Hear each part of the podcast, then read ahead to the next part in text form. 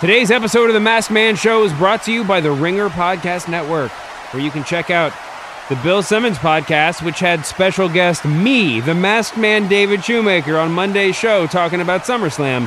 There were other guests on there too, but you know, I'm the one that matters. Against All Odds with Cousin Sal, always a good time. They had a good SummerSlam show, uh, preview show last week. Uh, the Watch, the Ringer MLB Show, Binge Mode Harry Potter for all you nerds out there, the Dave Chang Show, House of Carbs, Larry Wilmore, Black on the Air, One Shining Podcast, which is kicking ass right now, and of course, my other podcast, The Press Box, which is available on the Channel 33 podcast feed. So listen and subscribe to those wherever you get your podcasts. Now, hit the damn music. What's going on, jabronis? It's Pitch Mr. Perfect, Skylar Astin. Hey, this is Bruce Pritchard. Roast Battle Season 1 champion Mike Hunt. The King of Sad Style. The Silver Lake Heartthrob. It's Trey Kirby. It's Nick Mundy. This is your girl, WWE superstar, the legit boss, Sasha Banks. Hey, this is WWE superstar Braun Strowman. My name's Kevin Owens. I'm Shinsuke Nakamura. Zach Linder. Dan Black, aka the Goof Raja. I'm AJ Styles, the phenomenal one, if you will, and you're listening. You're listening you're to. Listening you're to, listening to. And you are listening to. You're listening, you're listening, you're listening, you're listening to the Masked Man the Show. Masked Man Show. The Masked Man Show. Masked Man Show. The Masked Man Show. Masked Man Show. The Masked Man Show.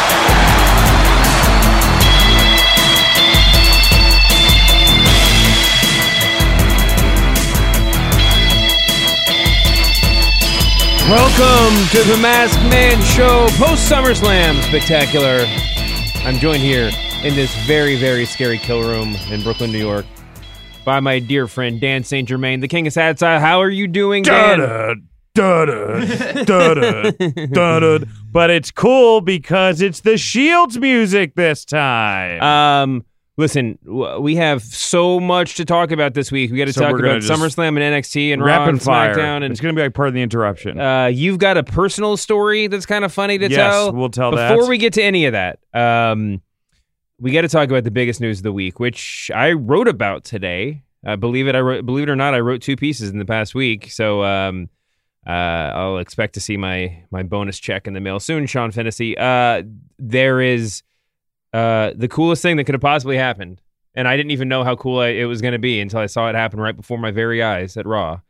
Was that um, the Shield is back? the Shield is back. The old school Shield is back. The Shield reunion that happened this past fall to Sort of short lived. 2017. Yeah. that that does not exist. This is the No. real Shield. This is the we're taking on Ryback Shield.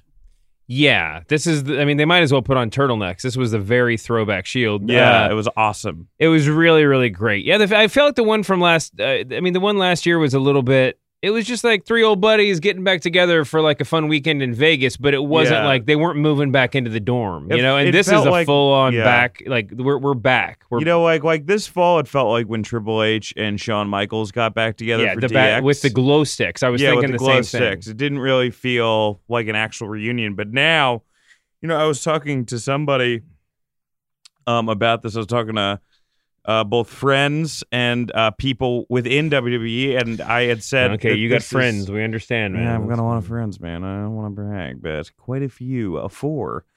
uh, but this does remind me of the Dusty versus Horseman angle. with Strowman being Dusty. Yeah, Strowman being a monster Dusty and the Shield being the Four Horsemen. Uh huh. and uh, I, I I I just love it. It's funny because I think I wrote, I think I, I'm pretty sure I wrote in the not too distant past or edited one of the two the idea that um that Roman Reigns had accidentally become Dusty Rhodes because he was on Yeah. he's he's been on a four three and a half year four year quest to become the champion. And he looks unbeatable each time, except for that horrible match at No Mercy last September. Roman Reigns. No, I'm sorry, I meant Braun Strowman. Yeah, Braun Strowman. Yeah, yeah, for sure. But like, Ro- but Roman Reigns had become his own little Dusty because he kept because the entire storyline was his inability to win the title. It was more of a meta storyline. WWE, Even though he won the title at WrestleMania 32. Queen Yeah, but whatever. And Triple H, even though that's like one yeah, of the worst Triple H, ever. Triple H, come on. Yeah, he'll put over Um, everybody at this point. uh, including maybe the Undertaker. More on that later on. Um, but yeah, so I mean, I guess for everyone that's listening to this knows what happened, knows what's happened since SummerSlam or at SummerSlam. But Roman Reigns won Mhm. at SummerSlam. Yep. he, against Brock Lesnar, finally felled the the beast. Uh, before the match, Braun Strowman comes out and he says, "I'm cashing in Huge this, pop. this money Everybody in the bank briefcase We on were on the whoever wins." Yeah, By the way, four managers at SummerSlam have the worst job in the world. Can we agree on that? Floor managers. Not for the, you know the people who um, have to tell people to sit down Oh yeah, because like there's sometimes where they can't tell people to sit down, but then if somebody's sitting down in the middle, I mean standing uh, up in the middle of the match, then they have to be like, "Hey, get down, get down." yeah. It's just no, a it's ter- a, it's a a, thankless job. And there's always the one dude. We had the one dude. There's always the one dude who just has an ongoing pro- issue with them. It's always like, Oh, can yeah. you please tell that lady to sit down? Yeah, it's always the sleeveless T-shirt guy, Yeah. no matter what. It's like that lady's been standing up the entire time. Yeah, it sucks.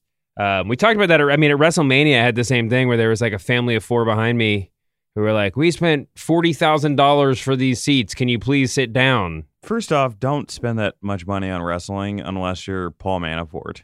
You know, like Yeah, if you no if we- if you to. don't spend an amount of money where that you will have your heart broken if the person in front of you is standing up because they will stand up. That's up. just a general rule of thumb. Don't spend that amount of money. Yeah. Don't spend amount of money to get your heart broken. That goes for gambling. That goes for a wedding. Someone told me I, my, I this, someone told me a story about Michael Jordan when he uh, I think when he bought the Bobcats or the, now the Hornets he started showing up at the country club like the the what the Charlotte area country club and he walked into the poker room where all these like genteel you know like businessmen were chilling out playing cards or whatever and he You sat can see down them in the Black Klansman. Yeah exactly and he, and and he just sat down and and and uh you know said, said who wants to play who wants to play for money or whatever and the guy across from him who was like the local hero champion was just like how much you want to play for and jordan just looked at him and said however much makes you nervous which is probably apocryphal but it's perfect that's Did it Jordan don't win? no i think the guy actually won um but yeah it's like you don't you don't spend that kind of money all of that is to say we had wonderful seats uh, on the floor that were you know somewhat obstructed Wonderful, by tall wonderful people on seats. occasion But that's still, great. thank you for bringing me. yeah, it was me and you and and Etienne, uh, my my uh, my little nine year old, and he uh, it was his first pay per view, and he loved it. Yeah, he had a great time. Um, it was it was a whole lot of fun, man. I mean, just it, it was it could it couldn't have been any better. But anyway, Braun Strowman comes out, everybody goes nuts. Braun says, "I'm gonna cash in this briefcase on whoever wins this match," and then uh, he didn't get to do that because during the ma- the match spilled to the outside, Brock Lesnar said, "You know, I'm just beat him up for the heck of it." Gave him the F5, hit him with the briefcase. Yeah. I actually turned to you and said this the moment before it happened. I was like, "Why is he bothering with the F5? Why doesn't he just hit him with the ring steps? Because it's not a DQ to hit someone who's not in the match, right?" And then he did indeed get the briefcase and a chair and just beat him up. And by the way, like they should not let Brock Lesnar throw that briefcase. That was the craziest thing. I was like, that He's done something like that before. What Yeah. we, I've, we've had the same conversation. I it when he forgot to look it breaking up. So he was destroying Seth Rollins' car. Maybe so, but There the- he, he threw. He, there was another time where he threw Threw something piece of a car. I that think. if it if it had gone an inch the other way would have literally killed a person in the audience. which is like speaks to either how athletic or lucky Brock Lesnar is. I think both. Um. Anyway, he uh, he tossed the briefcase, destroyed uh, Bra- Braun Strowman, and then got in the ring with the chair. Um, a little self satisfied, and then he got speared by Roman Reigns. Now there were a lot of moments this weekend, like little tiny moments that deserve that like uh, for whatever reason I just wanted to stop pause push pause on the whole weekend and just you know like say I'm not worthy over and over again. Right. One of those was the super kick from Adam Cole to Ricochet that we'll talk about in a little bit. Samoa Joe's promo to AJ Styles during the middle of the match. The well, first time I I've think seen the a daughter, his. AJ's daughter, saying "Daddy, you're bleeding," unscripted was maybe the, was the maybe, maybe Right. the biggest I mean, moment. That, that was but there were a lot of really small things. I want to hand out one of these like wrestling little things awards, which is uh there's got to be a better name for it than that, but we should make this recurring segment because there's all the little things are what matters. Um, if you have any good ideas for this little award, it's, it's the ti- the world's tiniest award. Um, a Wii award. I want to nominate Brock Lesnar getting sp- he got speared by Roman Reigns. The chair that he was holding, he flung as as he was getting hit, but it bounced off the rope and landed back on his face as he's getting pinned. Which, first of all, had to hurt, even if it was like the lightest version of a chair falling onto your face. And then Brock had the presence of mind to brush to remove the chair from his face so that the pin would look clean. And Yeah, you, they would be on video. notice It was really well done. Just go watch Brock. Just be like, "What is this on my face? Oh, this shouldn't be here," and toss it off without looking like he was fully coherent or Well, maybe he knows what he's doing when he's throwing a briefcase. Then Mm-hmm. That was fantastic. So Roman Reigns wins. The biggest boo of the entire. I, I, I will say, people were really into that match. Braun Strowman's presence helped a lot. There was not like people weren't just like shitting on Roman the whole time, in you know, in, in a way that they could have been. Although they, Yeah. they booed him when he came out quite a, quite a bit. But the biggest boo of the night was not Roman's entrance. The biggest boo of the night was the when the show ending chyron popped up on the jumbotron, and everybody realized that there wasn't going to be a cash in because from when, when where we were sitting, right, we didn't. We thought Braun Strowman was still lying on the floor. Like it didn't really occur to us that like the cash in was called off. I thought the cash in would just be with a weakened Braun Strowman or something. you right, know? right. We nobody, and I'm sure a lot of people in the arena. The big, I've complained before that it's hard to. The, one of the the only downside about going to a live show is you're not following along like you would be at home. You don't know what stories the announcers are telling, on and on and on. The cashing in thing, both on Sunday night and especially on Monday night, was very confusing. And thank God I rewatched it because, like, I I left especially Monday. I, mean, I left Barclays thinking Strowman had lost the briefcase. Sunday. It was a very weird and surreal moment in Barclays. I thought because people went ape shit when Braun came in. Then people were, and I had uh, me and me and Mike Lawrence, who's been on the show before, had an argument about uh, about this, and I, I see his point where he's like, "Why wouldn't he make it a triple threat match? That's the kind of champ he is." I argued that, look, I mean, my big argument was I had a kayfabe thing, which was like, well, he beat Kevin Owens. It's it's that you can look at it as a tournament, but um, I think the the bigger thing is, well, wh- what do you where do you go with Strowman as a champion? I'm not sure we have that answer yet, so I don't think you put the title on him yet. And I say that as like more of like a booker, not as Mhm. as not as a fan, because as a fan, I want Braun Strowman to win the title, and I want to leave a pay per view, you know, super happy. But as a booker, I'm like, this doesn't really make sense yet for him. Like, what you're you're taking one of the most intriguing storyline elements that you could have for a couple months, especially when September and October are historically pretty dead months for WWE, and you're kind of throwing it out the window if you put the title on Strowman, Mhm. or you have him lose against Roman, you're throwing that out the window. So I understand why they did it. Um, and I and I think that I I in kayfabe I can respect the fact that that briefcase is actually got a contract in it. And Yeah. you you can't just go. I want the match. You have to present the briefcase. So I accept Sunday. Monday, although that was the mo- it was probably the greatest ending of Raw that we've seen in years. That was way more confusing um, because I was like, oh, like we left, like you know, me and I went with Dan Soder and and Big Jay Oakerson. Name drop. Name drop. Yeah, I'm I'm I'm, I'm big into that. Um, although my name drop references are only like, you know, people who are like, uh, like like. Uh, I, I, I'm never like John Legend. It's just uh, people who are a couple steps above me in my career. um, you know, Other But- people who have done the George Lopez show. Yes, That's exactly. basically. I, mean, I haven't even done that. That's what makes them a co- no. It was actually a great time, and, and thank you, uh, Dan, for hooking up the tickets. Um, and uh, check out Big Jay's album and Bonfire, all that. I'm giving them all the plugs right now. But uh, at the end of the uh, at the end of the show, you know, like we we we had left the arena thinking, okay, Braun lost his cash in, and uh, and that's it. And that's the end of the story. And that's an interesting story to tell. And now we're kind of setting up a Dusty versus the Four Horsemen, but then realizing that he hadn't done the cash in, I I, I don't know. It seemed a little. It, it was a couple of deg- degrees too cute. So you covered the rest of it. Roman wins the title. Yeah. We show up for Raw, and then they they basically set up the same way as they ended the the night before. Braun's now going to wrestle Finn Balor. Finn Balor deserves the shot, and Braun says, "I'm gonna." Which a big kayfabe problem with that, which Cageside Seats kind of pointed out, it's like, why wouldn't you wear the demon makeup for a Universal title match if this thing is It's not a pay per view. all right? He's not that mad. He'll wear it later on. When the monster and the demon in up. kayfabe, I feel like that works even better. If you know that in kayfabe that you are better with the makeup on, you then you basically give yourself a second chance. It's that you don't even need to lose the title and have the automatic rematch. If you get like, if you do like a That's B, interesting. if you do a B plus without the Which that makeup, match was all well, that was, that was terrific. it was. If you can do a B plus with the makeup off, then go to Stephanie McMahon and just be like, "Hey, listen, I got really close. You know, if I put the makeup on, I'm going to do better." Yeah, I get I get what you're saying. Anyway, but I but I agree with you. Um, so uh, they have a great match. Uh, arguably one of the best match of Roman Reigns' career. Roman and Finn have great chemistry. They're really they're, they're very good, and and so they have a wonderful match. Roman's beat up. Strowman cashes comes down the. I mean, Strowman coming in basically spelled the end of the match. They Finn got a little bit of an upper hand, but it messed up the flow enough that Roman got the win. Strowman comes in to cash in. Then the Shield music hits.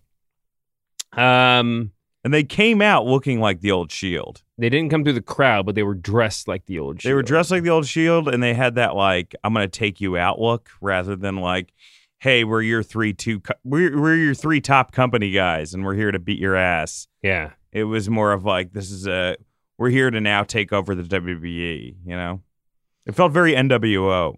Yes, it did. It felt it felt. I mean, it felt like all this. It was, despite the fact that we got a reunion of the Shield last year, despite the fact that we fantasy booked the Shield reunions every five seconds. Yeah.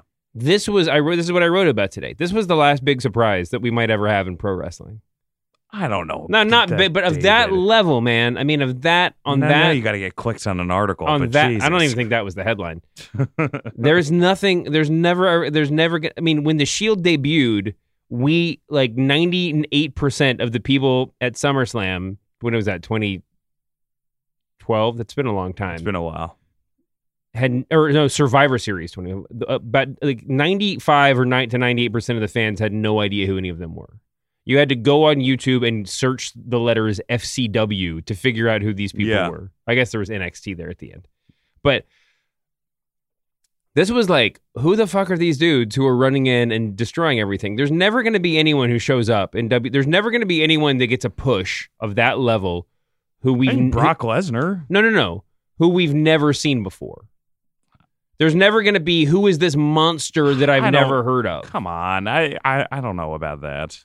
I think that's what I think. I mean, they look they they didn't put Braun Strowman in NXT, and I know he came in kind of with like a whimper by joining like the Wyatt family, which had been already reconstructed and and pulled apart at that point. Yeah, I think that the only time we would get it is if, if the guy like Braun Strowman popped up, they kept him off NXT TV, shotgunned Right. him into a title a title match against Str- like if they did Kane versus the Undertaker with Strowman and his, you know, and just some other big dude, sure. but yeah, but that dude's not going to be good. If that dude were no, good, I we would have already be like heard the of Great him. Khali with Undertaker when he came out. You're like, holy shit, who is this guy? And Yeah. then you see him work, and you're like, oh, all right.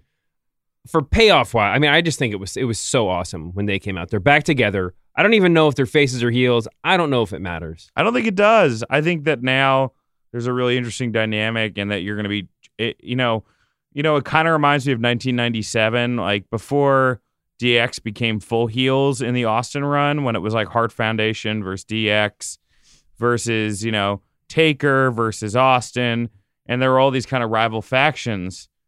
And I think when you see, you know, how popular the Bullet Club is, that's really the that, that's really the way to go nowadays. You know, like like go with factions. Yeah, I agree. I think my biggest, if I want to make one point that's not um, as much of a hot take, is that was the last surprise we'll ever have in pro wrestling. Uh, it's that I think I said I said this last week. I've definitely been saying this over the over the past couple of weeks in in conversation. Is that I said this on Bill's pod earlier this week, the Bill Simmons podcast, a wonderful podcast. Um, WWE has actually learned, despite the fact that they've been pushing Roman Reigns. Talk about name drop, by the way. He's my boss. I can't. I have to say his name. I'm contractually obligated to.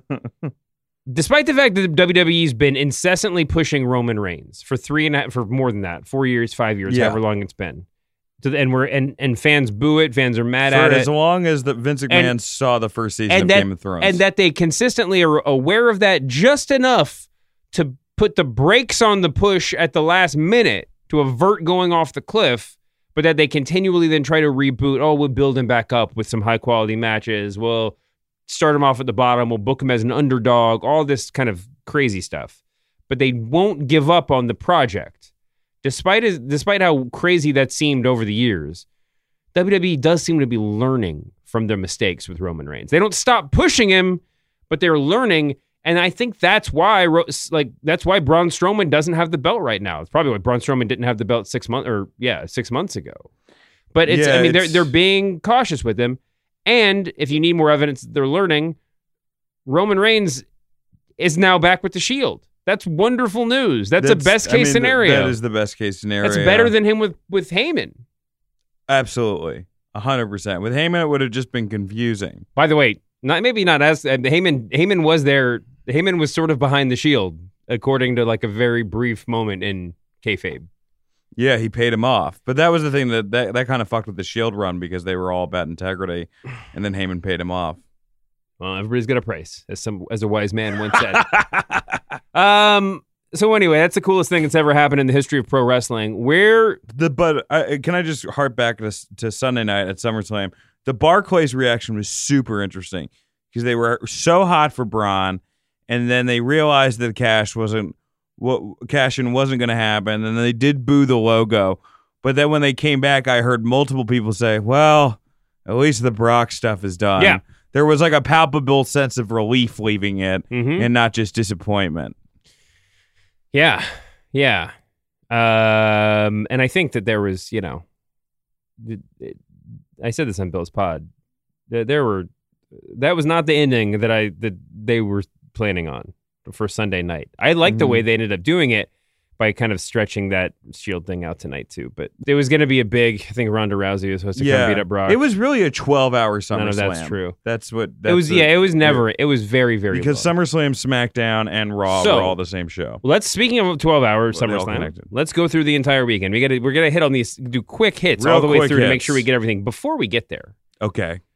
before we get to WWE SummerSlam, Mm-hmm. Friday night, I did a little thing with Rosenberg and uh, the Apparently, GP huge guys. success. You were waiting in line for autograph. You had the opposite experience of of what you were treated. You get you were granted a hero's welcome. The greatest thing about the entire night was not seeing that heel Rosenberg, but um, it's always nice to see Deberstein and Greg and all the rest of the crew.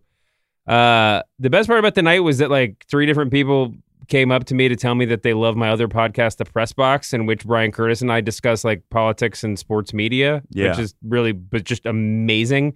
I was joking with Brian that like people saying I like, I love The Press Box is the new I read your book, where I'm just like, oh my God, that's so sweet.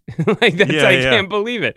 Anyway, moving on. While I was doing that, I was granted a childhood dream, a boyhood dream, to quote Shawn Michaels, to comment my first wrestling match.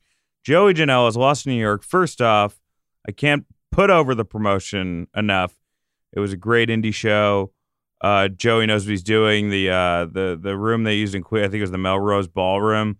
It was a terrific spot. It, it looked like a like a Ring of Honor show. Um, so yeah, Joey Janela always puts on good shows. he always puts on a good show. So, uh, uh, before I started the match, um, I, uh, you know, it was kind of like a, it was, it was just a crazy situation. I also found out I was out of a job, so it was like a really weird match.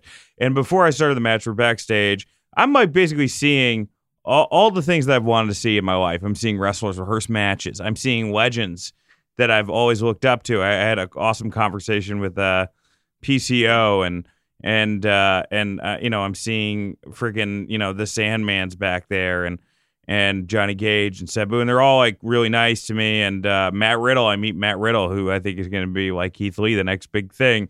And I'm watching all these wrestlers. I, met- I met Hakushi uh, who doesn't you know speak English that well so it was a very short meeting and then he went back to his phone.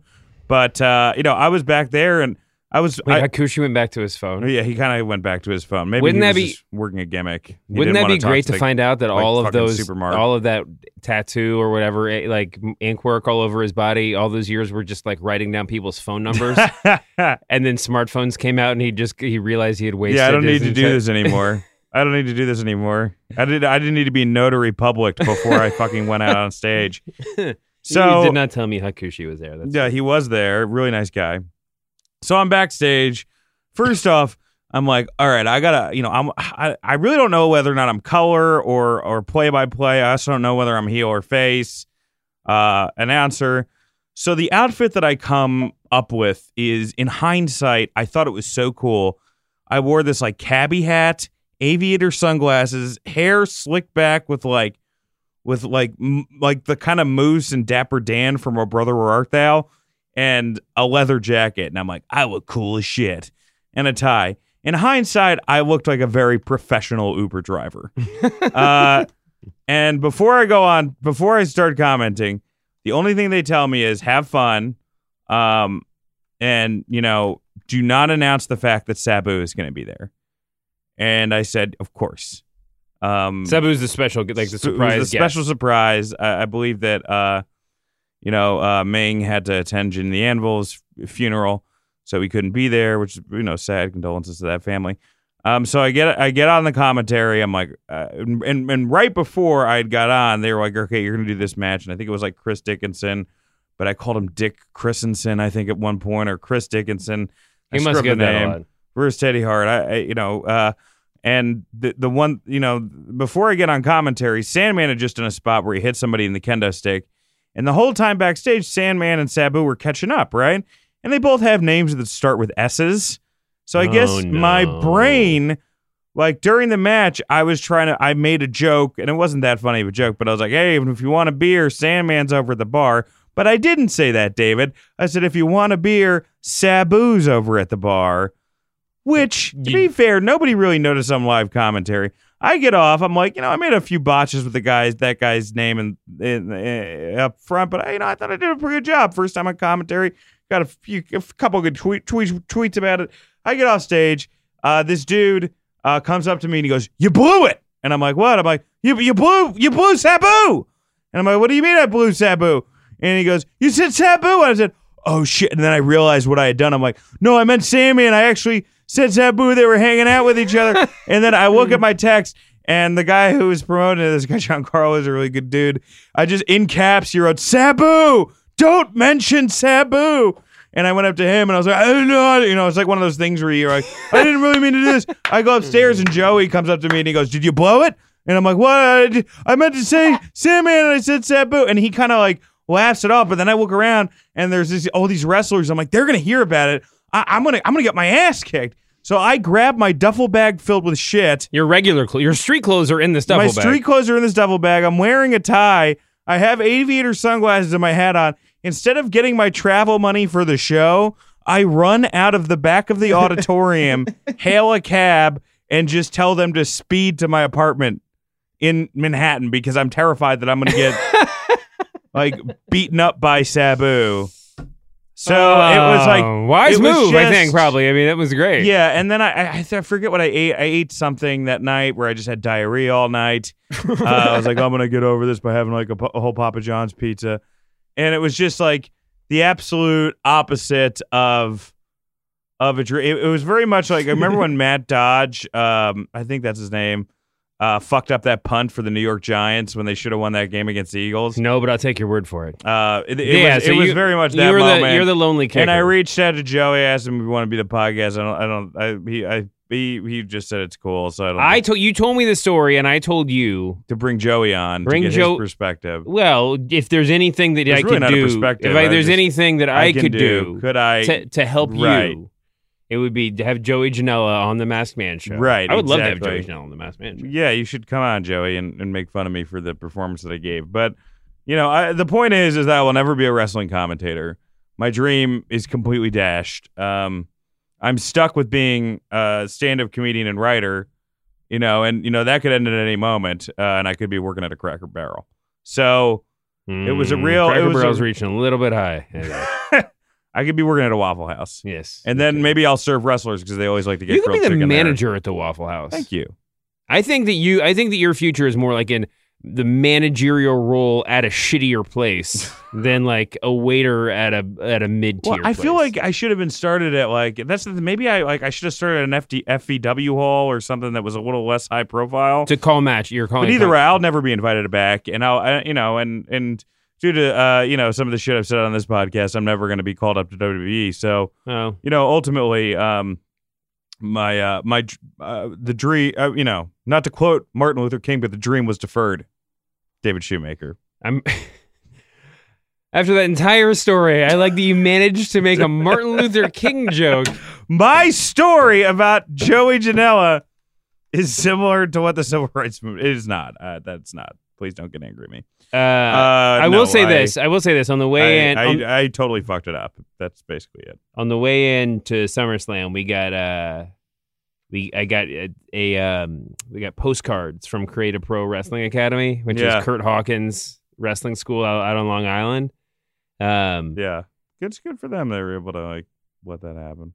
Oh no, no. I mean, I think I've, everything I've heard is it's it's it's a good spot. But um, uh, on the back of the post, the first the first the front of the postcard was like, "Come be a wrestler," right? Yeah. like train to wrestle. The back of the postcard was like, "Also, you can have your kid's birthday party here, and like they can be the champion." Yeah, I'm That's a good thinking that we could work you. We can- all I'm saying is like, we'll get you. Wait, so we make Etienne the champion, and I'm We'll able to get call we'll it. buy Etienne a birthday package and let you call it just to get your get to get your But confidence can't back up. Blue, yeah, yeah, that's a good. You know, like I also heard that there's some. Re- I, I was talking to um my buddy, and he was telling me that there are some places where you can actually for your bachelor party do like a Royal Rumble, and and some of the local wrestlers will like come in and and you can run a Rumble. But yeah, maybe I maybe I get my shot that way. I feel like Bischoff has that story about how he auditioned for WWE and did the. Anyway, I shouldn't do it. Any anyway, I'll also be on the road and I'll start doing drugs again. So it's like it's probably not good for me. We've got a lot to get through. Okay, sorry. You was wanted to good- hear the story. I did want to hear the story. And I, I guess I told too much of it. Everybody wanted to hear that story. It was phenomenal. Thank you, Jim. Jim, we're gonna start running through the rest. I don't have to be anywhere until about midnight, so I think we're gonna be good. He may fall asleep. But before we get to the rest of the weekend, here's a quick break to talk about the National Highway Traffic Safety Administration. Everybody knows about the risks of drunk driving. You could get into a crash, people could get hurt or killed. But let's take a moment to look at some surprising statistics. Almost 29 people in the United States die every day in alcohol impaired vehicle crashes. That's a person every 50 minutes. Even though drunk driving fatalities have fallen by a third in the last three decades, drunk driving crashes still claim more than 10,000 lives every year. Drunk driving can have a big impact on your wallet, too. You could get arrested and incur legal expenses. You could even lose your job. So, what can you do to prevent drunk driving? Plan a safe ride home before you start drinking.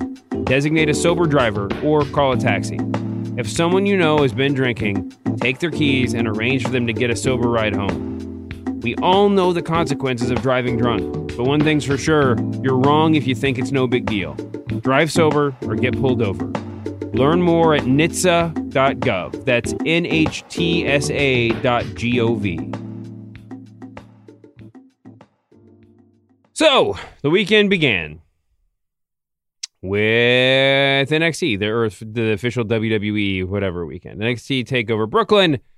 Um, Undisputed Era beat Mustache Mountain. Yeah. Not not too surprising. Great match. Who we saw at the bar the other night. We we went to the we did not go to the like the hotel bar. I think the hotel bar was closed, but we just ended up at a bar with like the dudes who you would expect to see at the bar. It was that we didn't talk to them or anything, but it was the nicest little like I marked out when I left. I said, "Great job last night, guys." To Mustache Mountain. oh my god, what a Yeah. fool. Well, I- Mustache I don't know what Mountain was tell you. there, Finn was there, and Bray and Braun were there. The, I like saw the, the, co- five the, five dudes who thing- you would expect to be drinking on a Sunday night. The coolest thing was when Braun walked in and Bray was there, and Bray shouted from across the bar, "Hey, only one top guy allowed at this bar." And then they looked at each other, laughed, and then hugged like it was an action movie, and the two guys got together. Fantastic. That was awesome. Um, Velveteen Dream defeated EC3. There's a lot of weird Velveteen Dream rumors and whatever else going on right now. I hope that. I hope that everything. Call him up, Vince. No one's getting called up. I theorize that people might get called up after SummerSlam. I have. I believe it. I believe it now to be the case that call ups aren't anywhere. Aren't going to happen. They don't soon. need call ups right now. Um, Ricochet defeated Adam Cole. He's a new North American champion. What a fucking match! Great match, and it wasn't too long. And uh, one of the coolest spots ever. What's that super kick uh, off a moonsault? Unreal. I that I mean Etienne like I watched with him. We both just like marked out in my like well, I was like replaying it in the living room. Everybody like my fiance comes in. Everybody's going nuts. That was one of the craziest moments. What incredible timing. and he's just Ricochet's just too good. He's just he's gonna he's amazing. He's another one of these guys like he's on the list with already growing, with. AJ Styles. No no no not sure things. He's on the list with AJ Styles and and Samoa Joe of like the fact that he wasn't in WWE three years ago is just stupid. Yeah, I mean he Five could be their ago. new Rey Mysterio. I think. Um, uh, Kairi Sane beat Shayna Baszler to become the new NXT Women's Champion. Great finish. Yeah, that was a fun one. And uh, uh Ciampa, T- Tommaso Ciampa beat Johnny Gargano to retain. Not their best match, but immensely entertaining. And it was my first NXT live match, so fuck you. I had a great time. And did Gargano actually get hurt? There was a lot of weird kayfabing Yeah. coming out of this card. I mean, that's that's what I, I've heard. It was really good. Wasn't surpri- It wouldn't surprise me. Those guys put each other through hell. Yeah, it was it was a really really fun match, and I'm I'm wow. I mean, those guys could just wrestle forever. It's so crazy that that is and I, this is what NXT is. I mean, it's just nuts. Yeah. I love it. I I love it to death. Um, Well, an hour of TV every week, and you know, only four pay per views a year will will get you excited about a product. yeah, yeah, I know, I know. I mean, imagine I w- I was saying this over the weekend. Imagine the shit that WWE would have gotten, and they probably would have fucked it up somehow. But imagine what would have happened if like they had to. d- If they if they had had like one of the three guys in their one of their the main event of their biggest show get hurt right before and they just wrote him off really quickly and he got beat up in the parking lot angle Oh, and they, and they just been- went ahead with the match without con- People got pissed when that happened with Austin. yeah it's true I mean, if it was an hour a week, Roman Reigns would be the biggest thing since sliced bread. They're an incredible advantage. let's move on to um this actual SummerSlam card. I'm skipping the pre-show. Sorry, B team, at all.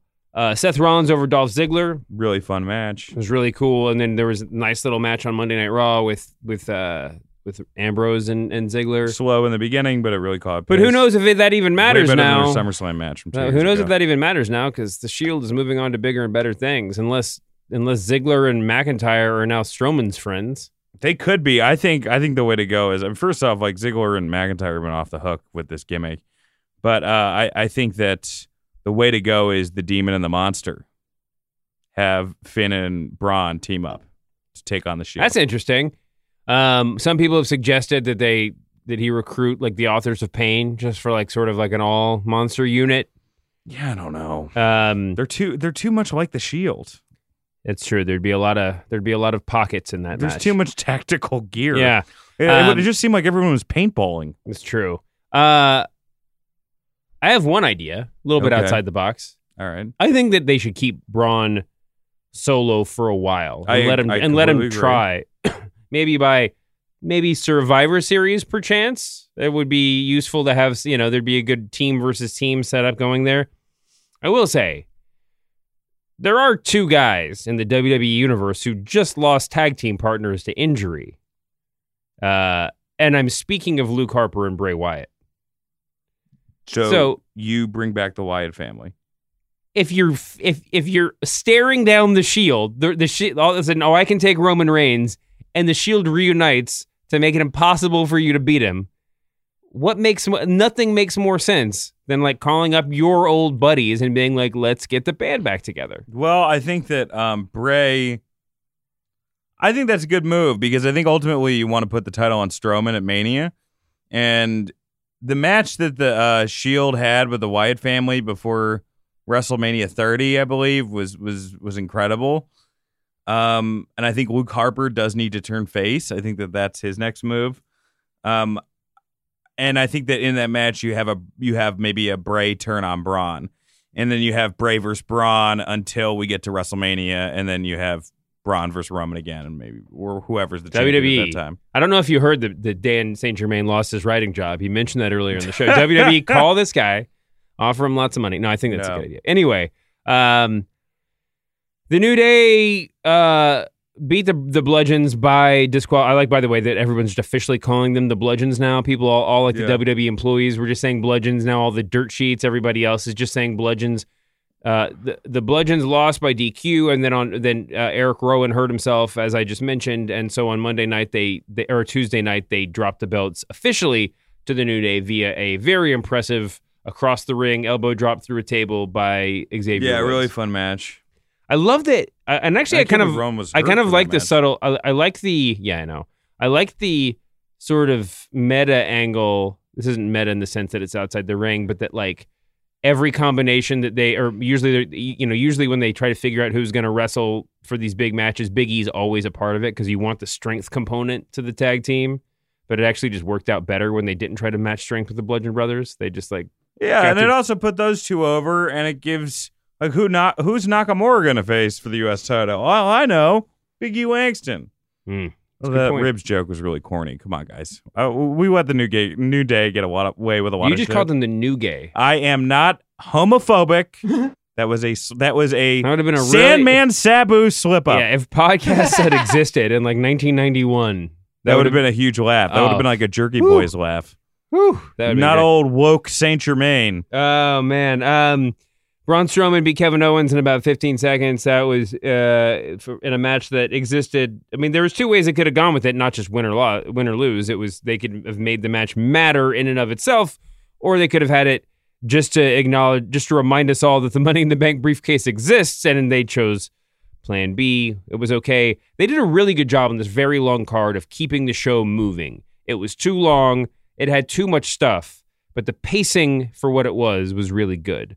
There were short matches. There was a big moment in every match. There was a chance to sit down and rest, a chance to get up. I mean, a moment to get up and pop. It was it was well done. All right, moving on to important things. Charlotte Flair beat Carmella and Becky Lynch to win Mhm. the women's championship, SmackDown edition. Then Becky beat her to a pulp afterwards. To a huge ovation. We're gonna take a little pause in this the, the straight up rundown. Just talk about Becky here. I mean, Charlotte's never not been over, right? But there comes and she's not. She that. doesn't have the. She doesn't have. She's the, not over as a face. She's she never doesn't over as a have the. Roman Reigns baggage, though. No, she doesn't. That that she, even though she is sort of in a similar position, we decided to make. I mean, she is their champion. Yeah, and Now- they're now that go Ronda face Rousey- no matter what with it. Um, but she's never gotten booed for just getting pushed. Um, but man, no, but it's been a very tepid reaction to whenever she's gotten boo- pushed as a face. She's gotten a good reaction being pushed as a heel. Okay, I think that's fair. But uh Becky Lynch is still a little bit of a revelation only because she was I mean, smart fans were calling her just like corny 6 months ago. You know, she was just doing this like real pure baby face thing. I mean, the steampunk thing always. uh I don't think anybody would always people always corny. bring up the steampunk thing, but I don't know if that's like a thing. It's just like she wears those clothes. Anyway, um I will say this. Years and years and years ago, whenever the whenever the women's revolution started, well when when when Sasha and Charlotte and and uh Becky got called up from NXT. I remember having this conversation back on Cheap Heat with Rosenberg and Greg. And I said if Becky like I thought Sasha Banks was a sure thing. She's had some issues reaching. She still. She still is. Charlotte she was thing. already a sure thing, um, but she's she's lived up to her potential and will keep on growing and growing. I was like, but with Becky Lynch, it's interesting, and I said like whether or not Becky Lynch gets a chance to really shine Mhm. is going to say a lot about how committed WWE is to women's wrestling, right? Because Becky Lynch was never going to be Charlotte, and she was never even going to be Sasha, but she could be like. It's like if men's re- if, if if if the men's wrestling if men's wrestling only got to do one match a week or two matches a week or something Right. like that, Daniel Bryan would have never gotten pushed, right? Because they because she it would, is the Daniel Bryan, right, that and that's division. what. It, so and what Dan, and Daniel Bryan, it's not just that Daniel Bryan, you know, like the the front office didn't like him or whatever, but it's just like he would have never gotten into the top five, and that's the uh, you know the top five would have always been the very competent, good wrestlers who were a little bit taller than him, you know, or whatever. It's just you gotta.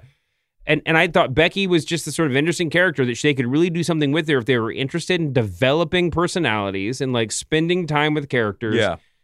And if the division grew enough so that Sasha and Charlotte and all the other ones would have their space, but Becky would get it too. Finally, they've gotten to a space where Becky has, uh, uh, they've gotten to a place where Becky has that room to maneuver. And it's really weird because she was beating the shit out of Charlotte on Sunday night. The entire crowd was chanting, Thank you, Becky, and just like egging her on. They loved it.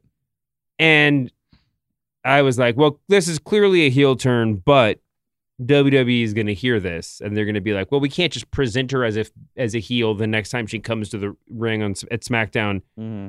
At least not this week because she's here in the same arena where everybody's cheering her for being a heel. Yeah. But of course they did.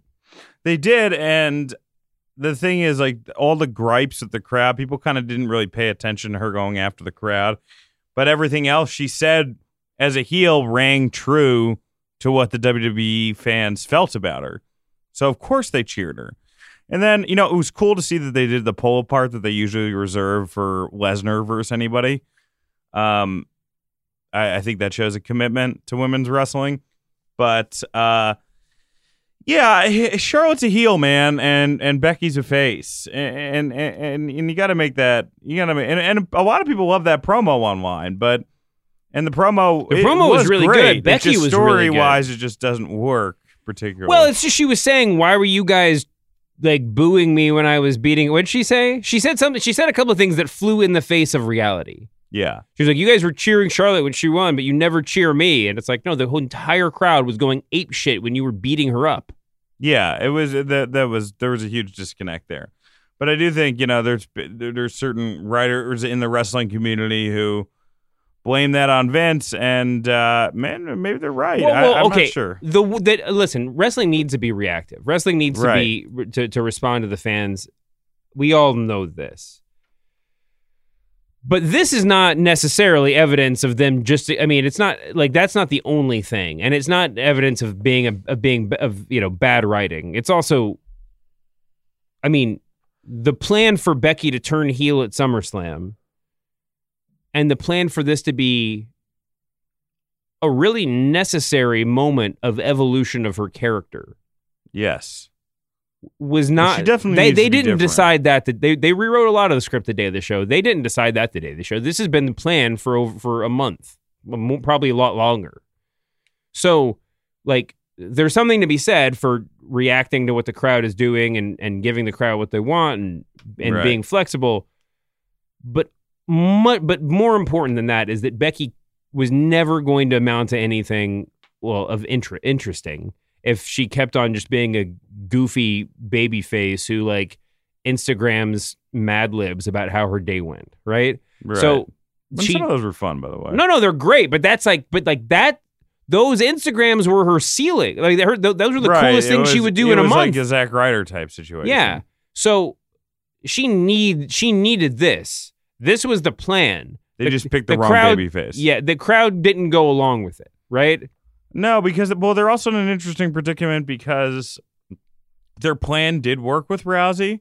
She is over as a baby face. You know, she's still not great on no, the no. mic. Let's just she's- talk about that right now. Uh, we're probably gonna mess up the order, and Jim's gonna get mad at me. I think Um, Jim's already asleep. I don't think Jim's there at all. All right, let's talk. Let's let's let's skip ahead on the SummerSlam card. Ronda Rousey beat Alexa Bliss in a relatively short match that made great effect of Alexa Bliss's double jointedness.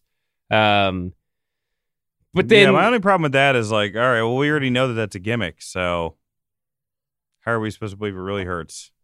Uh, good question. Um, and then she celebrated after the match excessively. Some would say excessive celebration. Some would say that would garner a flag in the NFL.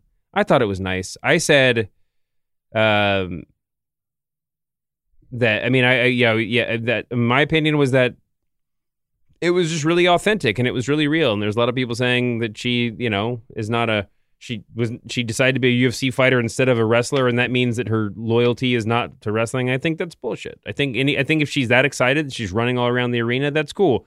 Maybe it doesn't jive with her character of being a monster, but like her character is being Ronda Rousey. So why doesn't so let her do Ronda Rousey thing? Yeah, I was totally fine with that. I, I think that there was some. I think it looked worse on TV. I, the, the reaction, my, my perception is that people who were watching at home were a little bit more offended. Yeah, the only people we got were. booed were the Bella twins, which are which is hilarious because then Brie Bella got cheered on SmackDown when she saved her husband from the Miz and I Maryse. think they were just booing the artificiality of like everybody getting the all my friends get in the ring, and it's like three people who, who two of whom you don't care about.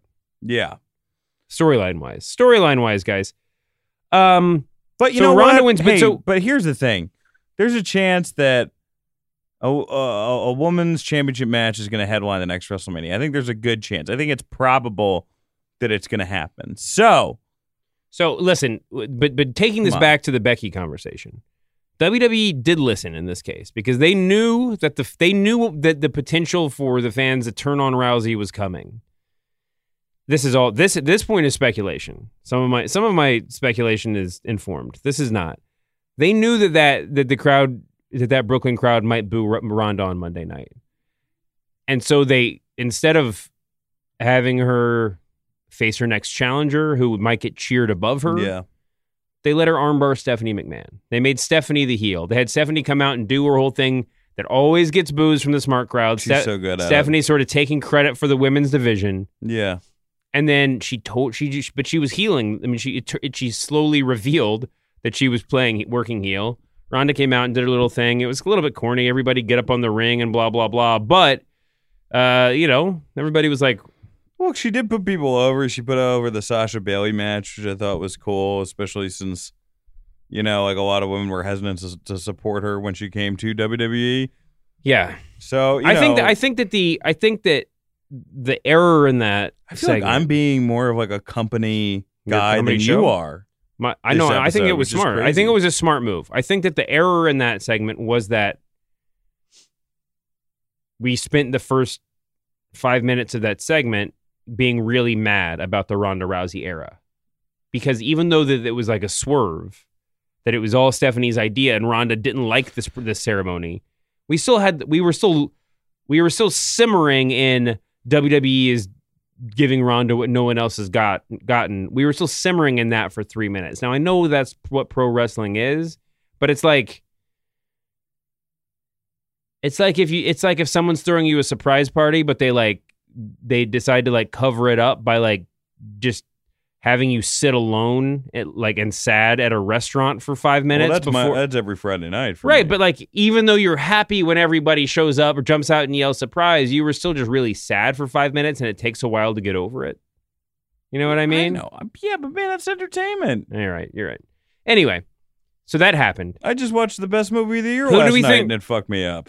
What was that? First Reformed. Have you seen that? Uh no. I've heard it's great. Deer Hunter. It's great. It's it's it's dark though. It's it it'll, it'll ruin your night, but it's still a great movie. Um I thought you were gonna say the Happy Time Murders. No, no, I haven't seen that one yet. I heard it's not very good, which is disappointing because I like anything with puppets. Well, I love Melissa McCarthy, but you know, it. I think it's always hard to uh, blend children's stuff and comedy together. Like like they tried that with Death to Smoochy, and it t- didn't totally work. Although it had its moments, it's just it's just a hard thing. They try that with pro wrestling a lot too. Yeah, they do. See how I bring that back around? So anyway, who do we think Ronda Rousey's gonna fight at Hell in a Cell? At Hell in a Cell, And we got a pay per view I don't coming know up. if we got she's a gonna fighting fight champion. in Hell in a Cell. no, not in a cell. No, but but I don't at- think at she's gonna fight at. Hell in a Cell. She has to. She just came out and said she's a fighting champion. Yeah, I don't know why. I just don't think. I think that they're gonna make a big deal out of who she's fighting at Evolution. Oh, I- that's I- right, because we're doing three pay per They're views doing at the three. same Pa- time. they're, do- they're they're very smart right now, and that they're promoting. You know, with, with the Triple H Undertaker promo, which I thought was a good promo, but you know, really, it's. It, it's, Again- it's it's again, it's like the best they could do with that. Yeah. So, you know, like that's what it You're felt right. like. And again, not to rant about expectations versus reality or whatever, like I just did, but I will. I, I spent the first five minutes. No, I spent literally the first two and a half minutes of that promo thinking it was off the air because when Triple H comes out in a suit and says, Yeah. "What a great weekend we've had," that's generally just to pop the live crowd. Well, I guess he's a face now because of NXT. Yeah, no, but they've done that before where they'll just send him out into Barclays and he's like, How about this weekend? Right? and then you get popped, and then he's like, And now, like, everybody cheer the, you know, the Hardy Boys or whatever, you know, and it's, and Right. then he's never actually on TV. But so I didn't realize he was really cutting a promo in a suit. Um, but yeah, that'll be fun. But that, so that show is going to be big and expansive and utterly meaningless. Yeah, it's it's it's definitely one of those. It's it it'll it'll have less meaning than Greatest Royal Rumble, Um, which did have some meaning, despite the bizarre circumstances surrounding it. Ugh, yeah. Um, Australia doesn't have any crazy laws prohibiting half the roster from wrestling, do they? I don't think so. You know, sometimes you know they don't have uh, exactly you know the greatest social history record either. But I mean, it, it's no, it's it's it's apple and oranges, apples and oranges. All right, good. Um, Samoa Joe beat AJ Styles uh, by DQ at SummerSlam. They're back at it as of Tuesday night. That this feud's not going anywhere. These two guys are two the two best wrestlers in WWE? No, two- they're not. Not not like wrestler like bell to bell, but like who is better than them? Well, I If you're will start, if you were starting a promotion, this was a situation where most smart marks were wrong, and I, and AJ Styles, this is the first great match he's had since the Brock Lesnar match. Uh, they booked the Nakamura feud in a New Japan type style, Mhm. where the best man wins, which you can't work. uh, That just doesn't work with WWE. It really doesn't. yeah, You have to have some story. And they kind of went to the oldest story in the book, which is you go after the man's family, which they've been doing forever.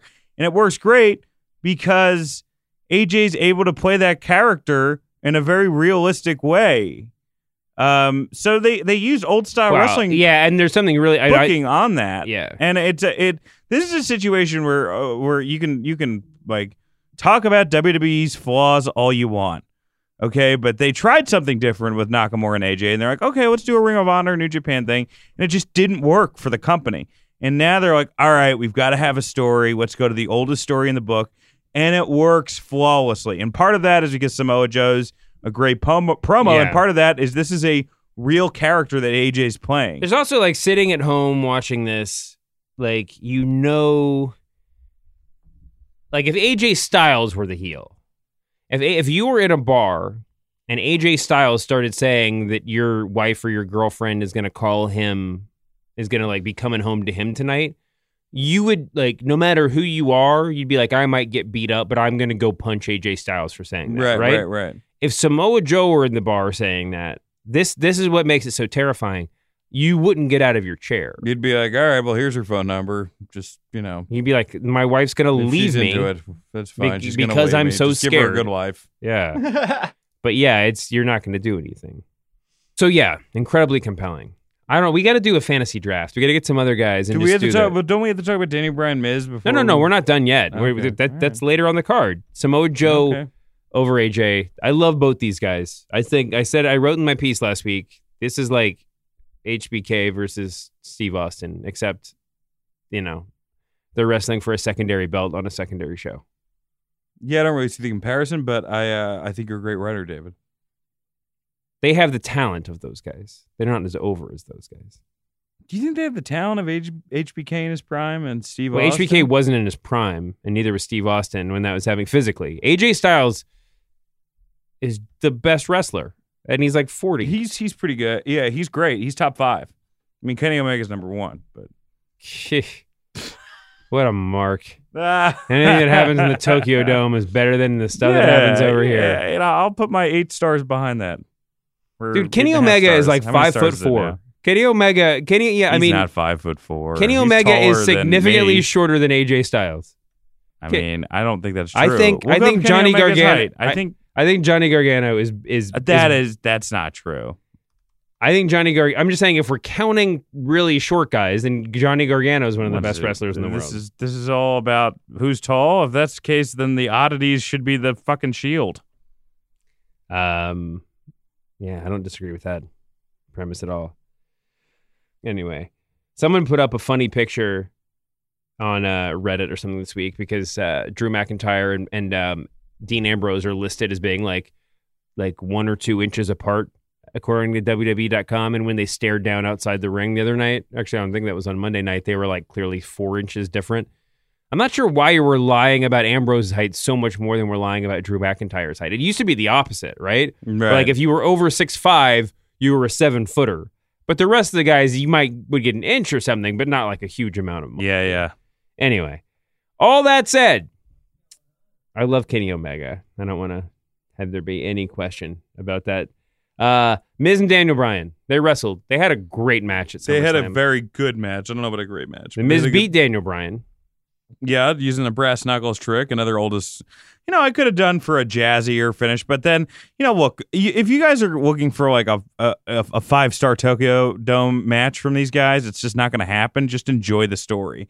That's why I was excited that they didn't put him in Hell in a Cell, and they made it a mixed tag match because I'm like, Right, we got we got the the Daniel Bryan. We have the wives are involved. Yeah, it's all about the story. It's not. It's not going to be about that. The wrestling is always going to be good because both guys can wrestle, but it's about the build up. Daniel Bryan And and, the promo Brie Bella versus the Miz and Maryse. And Who, yeah, Promo both, was both great. of them are pretty recently removed from having kids. So that's a little bit weird.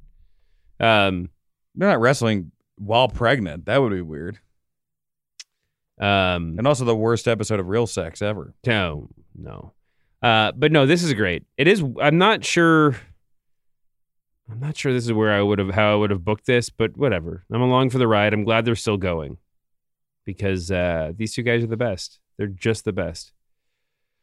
Finn Balor, the demon, surprising the demon beat Constable Corbin, and the entire purpose of this match was to remind people that Finn Balor dresses up as the demon and to give him an opportunity to do that on the big stage, remind all the kids out there who he is. I think that was if that was the point, they did a good job. Um, Nakamura beat Jeff Hardy. Um, Nakamura is moving on. Jeff Hardy is um, beating up Randy Orton now. Yeah, I thought that was done well. I, th- I think Um, this whole new Randy Orton car, you know, is it's it, is better than what we've seen of him. Sure. We talked about Rousey defeating Alexa Bliss already. And then we talked about Roman Reigns defeating Brock Lesnar. Dude, we just got through everything. I think we impressed. I'm very impressed by how we handled this podcast. was a lot was Kurt Hawkins getting a moment on Monday night, a cool thing to do for the local boy, or was it just further indignity for Zack Ryder because he never got that moment? Cool Really? moment. Huh? I'm gonna go with. Uh, It was a good moment? Former and be an optimist. Um Authors of Pain against Titus Worldwide again. Oh, what's going on with Titus Worldwide? Is is is uh Apollo Crews like gonna During that segment, I was buying two desserts at the Barclays Center, so I bought cheesecake and ice cream. It's not a good move. I uh, but I popped a Lactaid shortly after. Not to get too personal.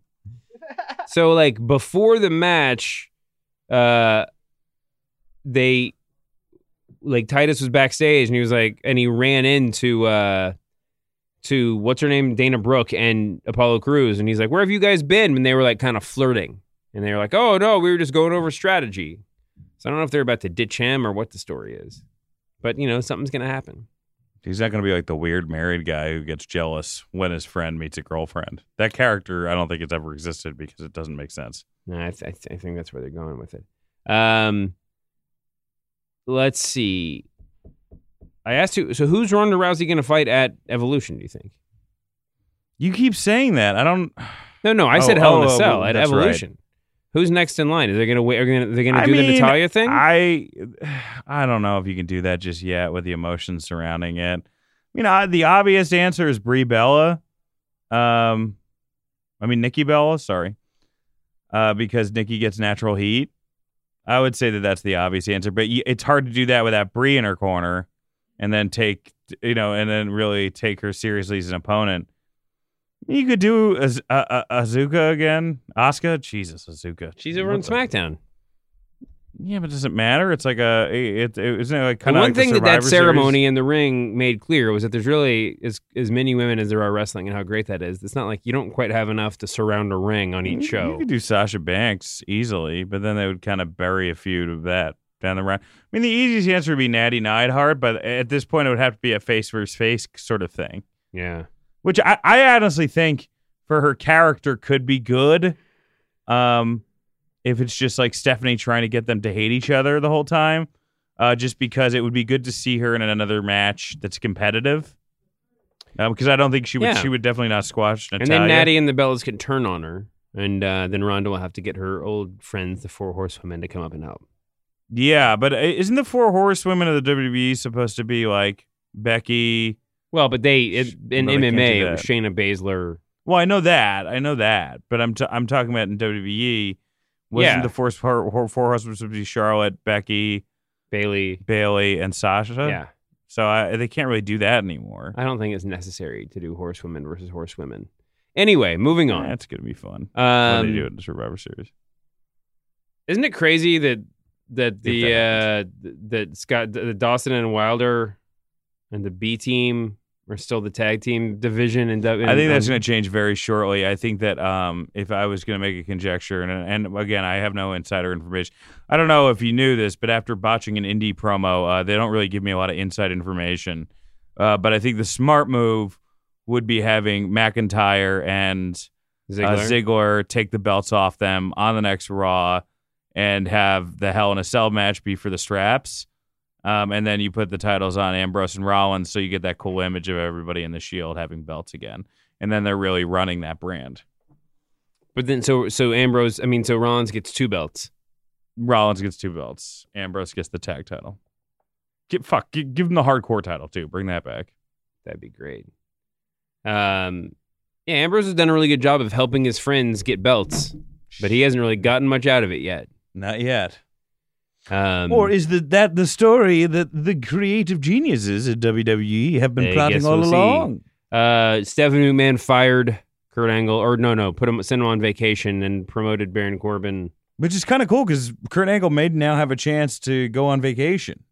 Where do you think Kurt Angle vacations? You think it's like an Atlantis type thing, or he, like a Margot Island, Bahamas, or you think he goes into the woods, or just stays home in Pittsburgh? I think I think Kurt Angle like goes back to Pittsburgh and like wrestles D one college athletes. You're probably right.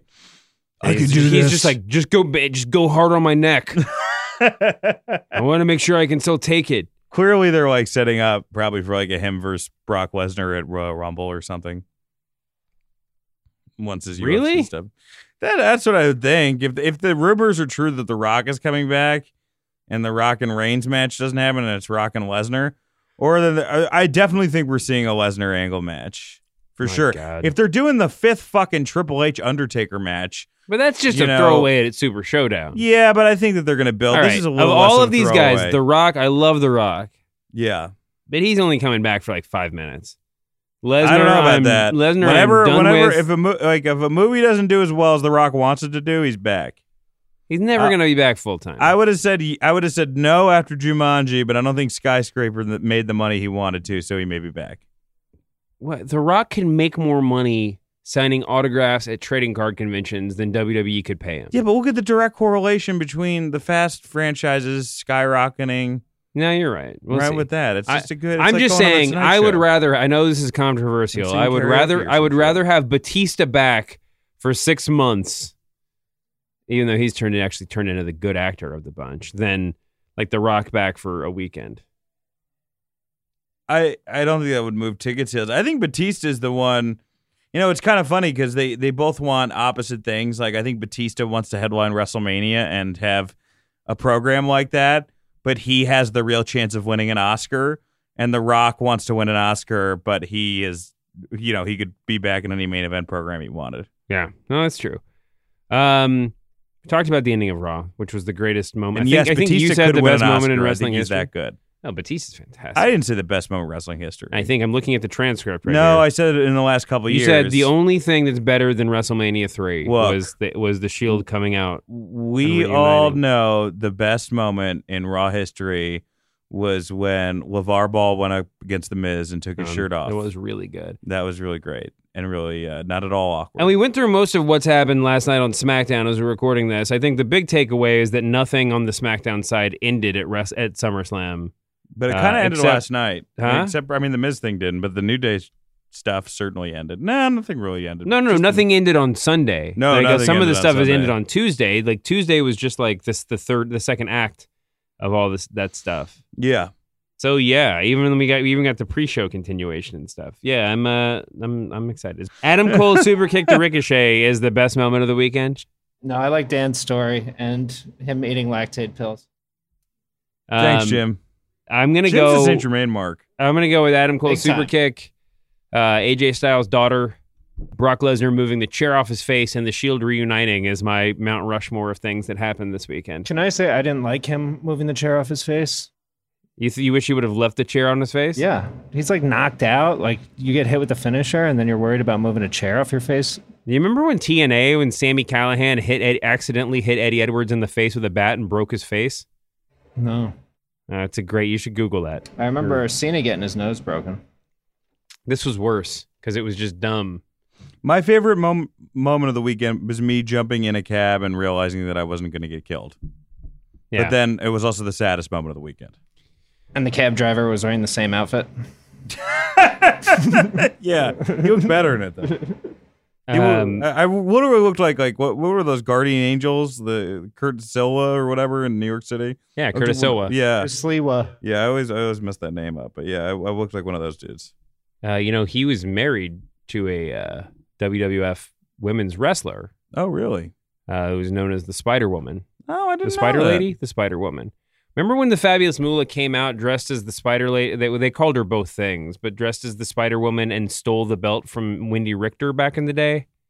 Yes, I remember that. He's married. to her? Everybody thought that it when because you watch it now and you think, oh, this is the gimmick was Moolah was dressed as like Conquistador number one, like just like in like a fake mask Right. gimmick. She's actually had the outfit of a woman who was on the roster, and it was this woman who was like a like a karate expert married to Curtis Sowa or Sliwa or whatever his name is. I you know I always I don't get excited now when I hear wrestlers dating celebrities, but like when I heard like Jesse Body Ventura may have been dating Vanna White at one point, that blew my fucking That- mind. Is that true? Yeah, that's. I, I, mean, that's remember heard. that. I remember I don't that know if it's rumor. true or not, but it's what what a pairing. Um, They yeah. both still look great. We got to get out of here. All right, Or we're gonna get fired. But don't think Hey, I'm, I'm I've got to promote something. God right damn now. it! Yeah, no. Uh, buy my album, No Real Winners here. Um, it's you know all over the place. It's on my website, 800 Pound Gorilla Records. Yeah, that's that's all I'm gonna say. I have Total Eleven Marks and All Things Comedy podcast. The new episodes will be coming. Um, it may be one of those things where I do like a short season, take time off, short season, take time off. But you know, it, it'll be there. So yeah. Then I'll be back here next week. Done so it's extensive. good news to me. As he stares at me blankly. now that the moving his shield is back together, we're never breaking up. Who's our third member? Is it Kazee or Schilling? I don't know. We'll have to see. I'll see. Yeah. oh, Jim Cunningham. it's Jim. da da da da da da da. But it's cool because it's the Shield's music this time. All right, we got to get out of here. Um, thank you to WWE for uh, letting SummerSlam happen, for inventing that crazy thing, and for hooking us up. And They hired me as part Uh, of the ring crew. huh? They hired me as part of the ring crew. Yes. Actually, that's a terrible move. Don't do that. I have to Um, call a TaskRabbit on fucking everything. uh, thanks to our heel producer Jim. Apologies to Dean Ambrose, although not much to apologize for this week. We'll see you back here next week, humanoids. Later, humanoids. We are desperately out of time. The tape machines are rolling. We'll see you next week on the Masked Man Show.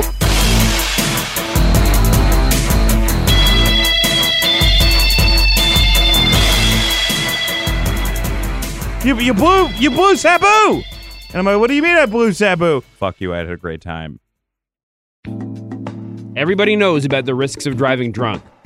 People can get hurt or killed. You could get arrested, incur legal expenses, or even lose your job. If you think driving drunk is no big deal, you couldn't be more wrong. Drive sober or get pulled over. Learn more at nhtsa.gov. That's N H T S A dot G O V.